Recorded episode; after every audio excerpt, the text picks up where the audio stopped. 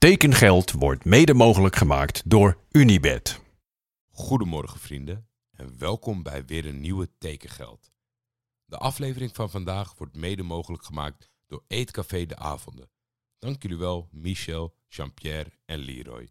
Ik heb weer een aantal berichten samengevat onder het kopje rectificatie, terwijl het iets meer aanvulling is dan rectificatie. Maar ik ben terecht gewezen op het feit door Wesley Victor Mak, Lute Posma en Joel dat Matteo Cachero iets meer heeft gedaan in de Nederlandse competitie dan ik deed vermoeden. Ik deed het voorkomen alsof Matteo Cachera in Nederland niks had gepresteerd en dat het gek was dat uh, Groningen hem aantrok. Maar Matteo heeft natuurlijk in uh, de keukenkampioen-divisie voor jong Ajax wel het een en ander gepresteerd. Ik geloof dat een van zijn meest recente records pas net is verbroken door een andere speler. Um, nou, dat gezegd hebbende gaan we door met de transfers van vandaag. En dan moeten we natuurlijk beginnen in Utrecht. Want FC Utrecht van Frans van Seumeren, die heeft een topspits vastgelegd. In Bas Dost. 33 jaar, maar nog steeds een grote naam. Ik vroeg mijn goede vriend Guillaume Mabe vrijdagavond laat of hij iets kon vertellen over de prestaties van Bas in België. Hey Jordi, of ik iets kan vertellen over Bas Dost zijn jaren bij Club Brugge, met veel plezier. Uh, hij is een van de vele Nederlanders die gepasseerd is bij Blauw-Zwart de laatste tijd. En hoewel zijn legacy niet dezelfde zal zijn als die van Ruud Vormer binnenkort, is hij ook niet even anoniem gepasseerd als een uh, Elton Akkolatse bijvoorbeeld. Um, Dost werd gehaald met een gevoel van wauw, een uh, topspits waarschijnlijk een beetje hetzelfde gevoel dat Utrecht nu heeft, nu zijn binnenhalen. En uh, ik moet ook eerlijk zeggen, Bas Dost heeft in die beginperiode ook die naam waargemaakt. Club Brugge had een spitsenprobleem. En uh, Dost heeft dat eigenlijk opgelost als zijnde een van de weinige scorende aanvallers in de ploeg toen. Hij scoorde acht keer in de uh, terugronde van de uh, reguliere competitie in 13 wedstrijden. Dus dat waren eigenlijk meteen mooie cijfers waarvan iedereen dacht, in zijn volgende seizoen, 2021-2022, zal hij dat gewoon vlotjes overdoen. Hij scoorde ook op de openingsspeeldag tegen Eupen, maar nadien ging het minder. Niet alleen met hem, maar ook met Club Brugge. Um, Philippe Clement was wat zoekende. Hij probeerde ook een nieuw spitsensysteem uit met Charles de Ketelaren en Noah. Twee totaal verschillende voetballers dan Bas Dost. En dat is een beetje het systeem dat is blijven hangen. Um, tot wel onmin van Bas Dost. Hij zei het nooit publiek, maar intern zijpelde zijn onvrede wel wat door.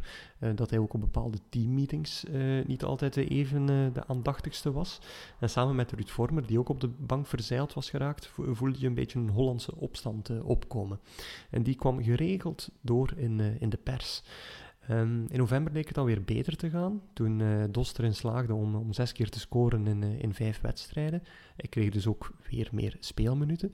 En zeker toen Philippe Clement op het einde van dat kalenderjaar vertrok en vervangen werd door Alfred Schreuder, ja, dachten hij en Ruud Vormer van, ho, een Nederlander, nu gaan we terug uh, heel wat minuten mogen maken.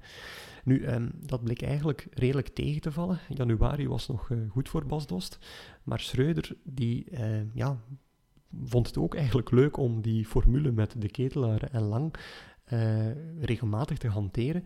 En die haalde ook nog eens Sargis uh, Adamjan uh, van, bij zijn, een van zijn ex-clubs, die dan nog eens hetzelfde type was als Dost en eigenlijk de voorkeur kreeg op Dost. Zeer jammer voor de man, die zo een beetje ja, zijn contract niet verlengd zag worden met een gevoel van, goh, ik, heb hier eigenlijk niet alles kunnen tonen, zeker in de laatste seizoen. Dat is toch de impressie die ik heb van uh, Bas Dost. Uh, als je hem vraagt naar zijn tijd bij Club Brugge, dan zal hij waarschijnlijk antwoorden, ja, onvolmaakt. En uh, ik denk dat hij dus met heel veel goesting nu de overstap naar Utrecht maakt. Nou, dat klinkt best als een positief verhaal en dat Bas Dost indruk zou kunnen maken bij Utrecht. Maar ik persoonlijk ben aanwezig geweest bij Oostende Club Brugge op dat moment was Bas Dos zijn plek kwijtgeraakt aan Sargis Adamjan. En Adamjan, ondanks dat hij onder contract stond bij Hoffenheim, ja, nee, ja. Het, eh, het zag er niet uit als een heerlijke, bewegelijke spits. En toch wist hij de harten te veroveren van de Brugge supporters en deed hij uh, Bas Dos doen vergeten. Dus wat dat betreft, mm, ik weet het niet. En ik moet ook gelijk denken aan Deschamps Redan. Want uh, ja, zoals Mike Veit voorspelde, uh, de concurrentiestrijd, het zal heel moeilijk worden. Bastos komt natuurlijk niet uh, gratis en voor niets naar Utrecht.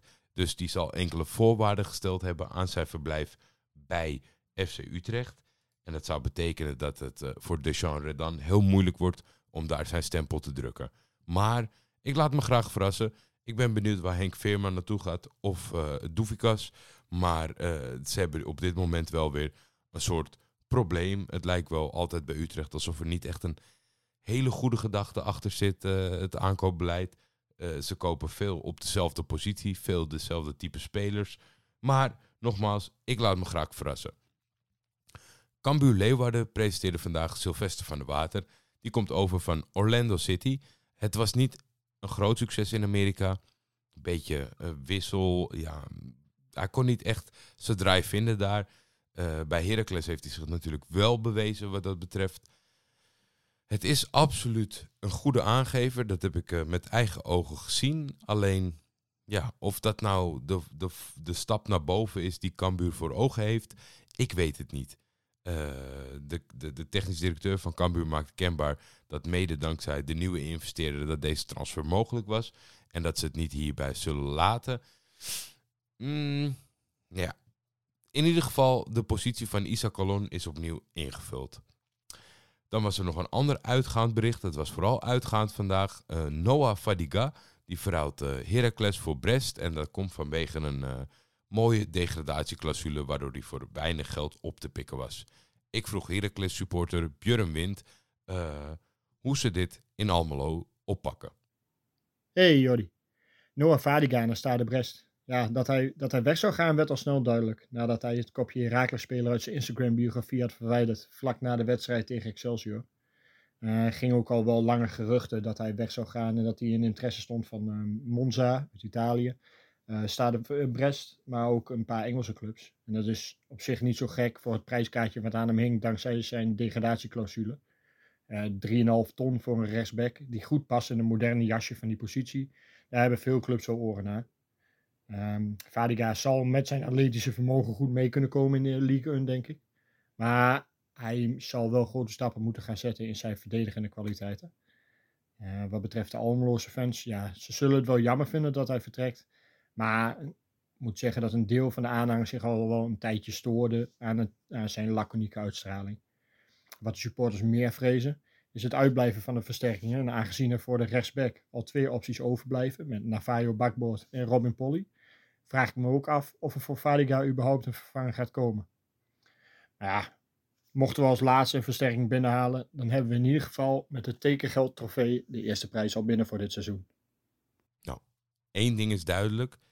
Ze zijn niet super rauwig in Almelo. En ja, ik, ik, ik kan me dat wel voorstellen met de, met de, de feiten die hij aanbrengt. Aan de andere kant, op het moment dat er echt gewoon niks tegenover staat. En dan is de backpositie misschien in deze nog wel redelijk bezet. Maar op dit moment gaan er alleen maar spelers weg bij Heracles en komt er niks voor in de plaats. Ik weet niet of dat een hele goede uitgangspositie is. Ja, moet ik eerlijk in zijn. En uh, zoals Björn zegt, er, valt een trofee te winnen. Uh, dat zou betekenen dat zij uh, later zijn dan Ajax. Iedereen verwacht in het nieuwe boekjaar, wat inmiddels al 24 uur geleden is, dat Ajax uh, een aantal transfers kenbaar zou maken. Dat is niet het geval. Dus Heracles is nog in de race om niet laatste te worden, om die trofee te missen. Maar ja, nou ja, ik, ik, ik proef de enige cynisme en, en uh, daar heb ik begrip voor. Uh, Terrence Douglas verhaalt jong Ajax voor een langdurige dienstverband bij Rode SC. De 20-jarige linksback kwam afgelopen seizoen uit op huurbasis voor Den Bosch en speelde in de tweede seizoen zelf maar liefst 12 wedstrijden. Ik denk dat hij gewikt en gewogen is door Ajax en te licht bevonden. En dat hij daardoor nu een nieuwe kans maakt bij Rode JC. Uh, nou, iets dat al heel lang in de pijplijn zat. En uh, wat uh, voor menige frustratie op de Amsterdamse tribunes heeft gezorgd. André Onana is vandaag officieel gepresenteerd als de nieuwe keeper van Inter. En ik denk dat Inter ontzettend blij zal zijn. Natuurlijk ik ben heel lang op social media voorstander geweest van André Onana. Ik had ook het idee dat op het moment dat het enigszins rechtmatig was of qua regelgeving uh, zou kunnen, dat Ajax meteen moest doorschakelen naar André Onana op goal. In de praktijk is dat ook zo uitgepakt richting het einde van het seizoen. En ja, hadden we te maken met een keeper die uh, geen interesse meer had om zijn best te doen voor zijn toenmalige werkgever? Of heeft de onderbreking van zoveel maanden André Onana echt zijn vorm en zijn zelfvertrouwen aangetast? Ik weet het niet zo goed. Ik moet wel echt zeggen dat hij hele teleurstellende wedstrijden op de mat heeft gelegd voor Ajax. Maar daarvoor heeft hij zo vaak bewezen dat hij een uitstekende keeper is.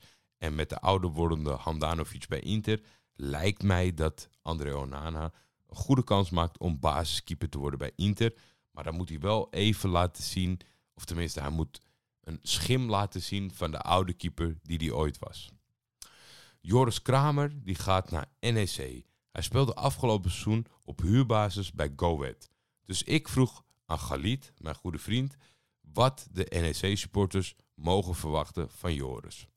Joris Kramer, leuke aankoop voor NEC. Ik weet dat nu op Petersen er zoals duivelsbaal toen uh, Go hem dit seizoen huurde. Hij had alleen wat eh, KKD-ervaring. Eh, hij kwam in het begin vooral in het nieuws als stotterende voetballer. En dat hij daar in, de coaching geen last van had liet snel zijn voeten spreken en vormde een ijzersterk centraal duo met, met Gerrit Nauber. Kramer is een heerlijke no-nonsense centrale verdediger, of eigenlijk een ouderwetse voorstopper. Mooiste herinnering wat mij betreft was de uh, uitwedstrijd tegen Ajax, waar hij alle aanvallers van Ajax tot op het bot irriteerde. Kwam ook zo verzeld in een opstootje met Tadic, waarna Tadic eigenlijk helemaal geen bal meer raakte. En Go uiteindelijk een historische punt pakte in de arena. Ik had hem graag nog gezien in Deventer. NSC is natuurlijk vooral qua salaris een, stap omhoog. Hij is niet onvervangbaar, moet ik ook wel eerlijk zeggen. Maakt, kon ook wel eens wat fouten maken. Kon af en toe de duels wat druistig aangaan. Hij pakte ook drie rode kaarten afgelopen seizoen. hij was, maar hij was erg belangrijk voor Deventer Catenaccio, waardoor Go Ahead veel punten heeft gepakt. Hij scoorde en passant ook nog twee keer uit een corner. Onder andere de legendarische 4-3 tegen Fortuna afgelopen seizoen in de allerlaatste minuut. En zal daarom, en denk ik, voor altijd in de geheugens van Eagles supporters gegrift staan. Duidelijk verhaal. Of niet? Enerzijds Galit super blij met Joris en wat hij afgelopen seizoen heeft laten zien. Anderzijds zegt hij, hij is niet onvervangbaar.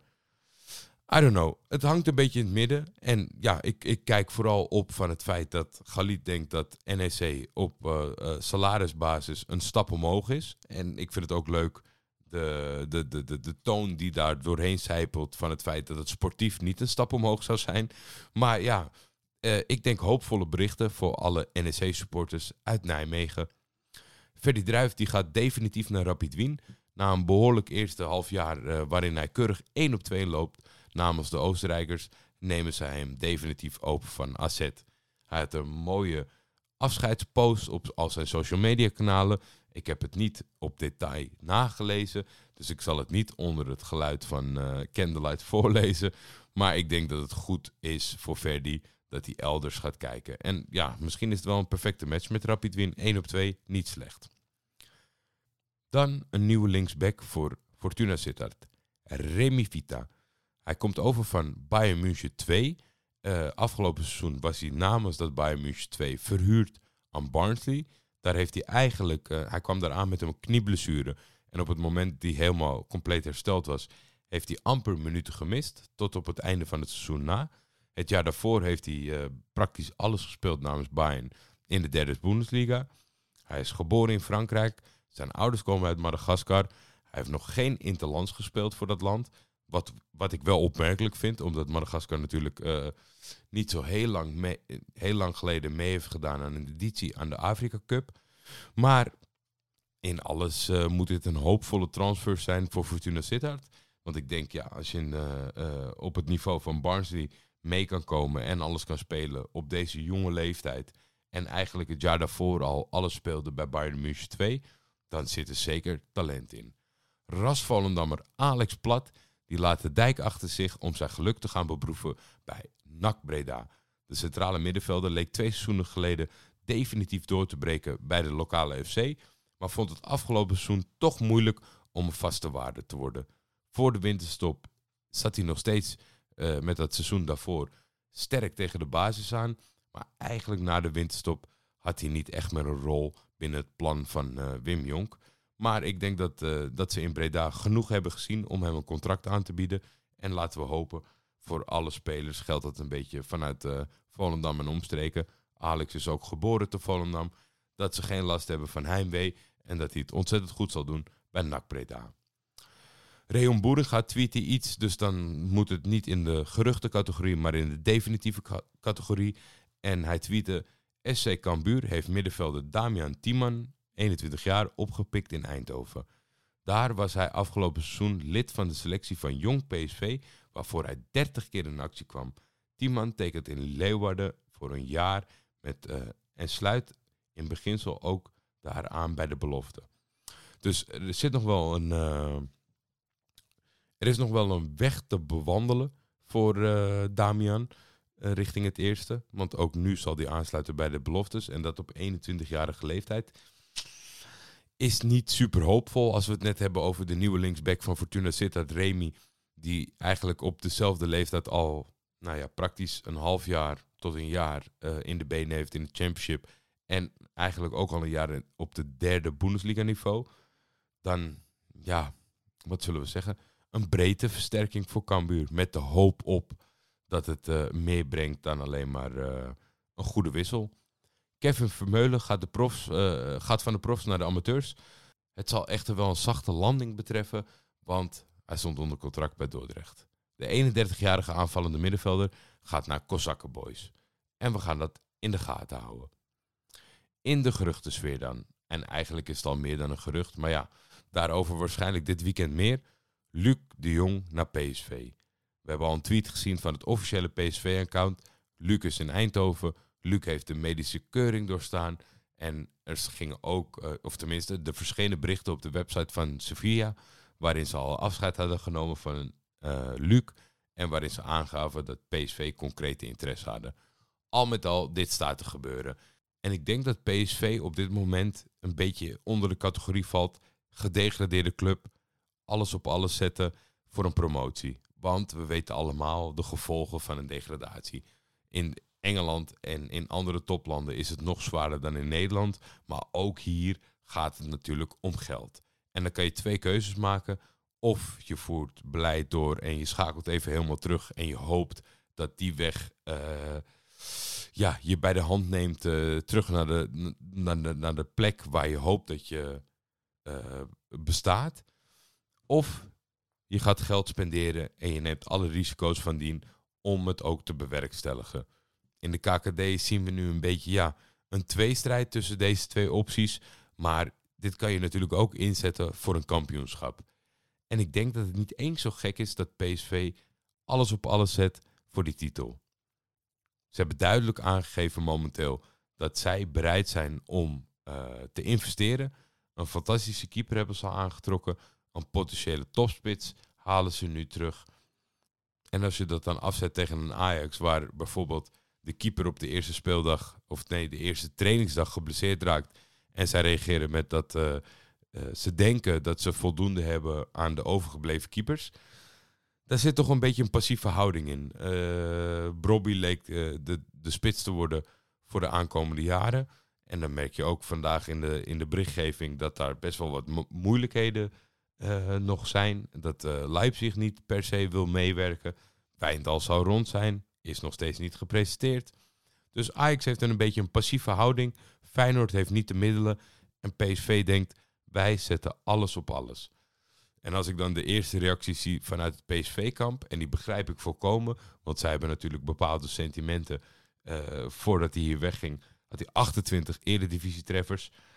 Maar we moeten ook eerlijk zijn. Er is een beetje vertekend beeld ontstaan over de prestaties van Luc de Jong in Spanje. In eerste instantie maakte hij hele belangrijke doelpunten voor Sevilla. Bijvoorbeeld in de Europa League. En die maken toch meer impact. Maar als we gewoon gaan kijken naar speelminuten en wedstrijden waarin hij betrokken is. Dat is alleen al in zijn debuutseizoen zes doelpunten in de competitie op 35 wedstrijden. Niet allemaal in de basis, maar toch. Zes doelpunten op 35 wedstrijden. Het seizoen daarop vier doelpunten in 34 wedstrijden. Daarna vertrekt hij op huurbasis naar Barcelona. Nou ja, topclub. Veel te presteren. Uh, een club in het verval aan de andere, uh, anderzijds. uh, Nederlands trainer. Komt niet helemaal uit de verf. Het lijkt net alsof hij Xavi een aantal keer uit penibele situaties heeft gered. Maar ook daar zijn het zes doelpunten in 21 wedstrijden. Maar dat wel in heel weinig speelminuten. Dus het lijkt een beetje alsof Luc de Jong toch een goede periode heeft doorgemaakt in Spanje. Maar als je, het heel, als je de lijn heel erg strak trekt, dan valt het wel mee. En het, ja, in combinatie dat Spanje toch een behoorlijk moeilijkere of lastigere of hoger competitie is dan de Nederlandse. Ik, ik, ik snap elk enthousiasme in het Eindhovense kamp. Maar ja, we zijn een aantal jaar verder. We zijn in ieder geval drie competities verder. Uh, Luc de Jong is er niet jonger op geworden. Ik ben benieuwd of hij dezelfde impact kan maken zoals vlak voordat hij wegging. Ik laat het in het midden op dit moment. Uh, in de categorie De Kaap kreeg ik nog een toevoeging gestuurd van Jan Hoeksema. Uh, kleine toevoeging aan het verhaal van Alessio da Cruz. In tekengeld vandaag. Peck was zo boos dat ze de oefenwedstrijd die ze tegen Groningen zouden spelen hebben afgezegd. De, de reactie van Flederis hierop was goud. Vanaf minuut 9.25. Ik zal, de, ik zal het filmpje morgen posten op mijn uh, Twitter. Uh, ja, het, het, in deze ligt het er echt aan in welk kamp je zit. Uh, dan heb je het uh, Groningen kamp, je hebt het Zwolle kamp en je hebt het neutrale kamp. Ik denk neutraal en Zwolle, dan begrijp ik dat er niet per se omgelachen wordt.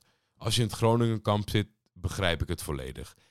Uh, Mark-Jan Vladeurus wordt in het filmpje geconfronteerd met het feit dat Zwolle de wedstrijd afzegt en hij moet daarom proesten. En hij snapt het niet en hij zegt ja, in het voetbal win je en verlies je en dan moet je mee leren omgaan.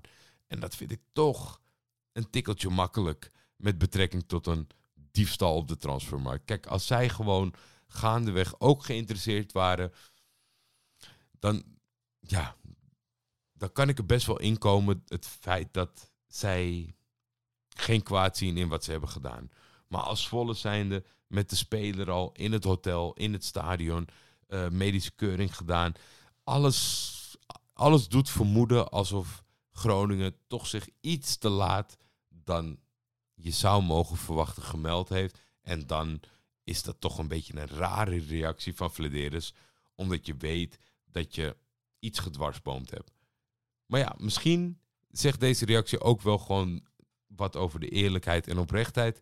En kunnen ze niks aan doen. En hebben zij zich gewoon ook tijdig gemeld. Ik, ik weet het niet. Maar ik zit toch een beetje. Ik neig meer naar het volle kamp. Nou, dat was de aflevering voor vandaag. Ik heb mijn uiterste best voor jullie gedaan. Um, morgen zijn we er weer. Ik ben benieuwd of er nog wat gebeurt in het weekend. Tekengeld is een Schietvogeltje Media original. Voor commerciële vragen en of samenwerkingen kun je mailen naar schietvogeltjemedia.gmail.com.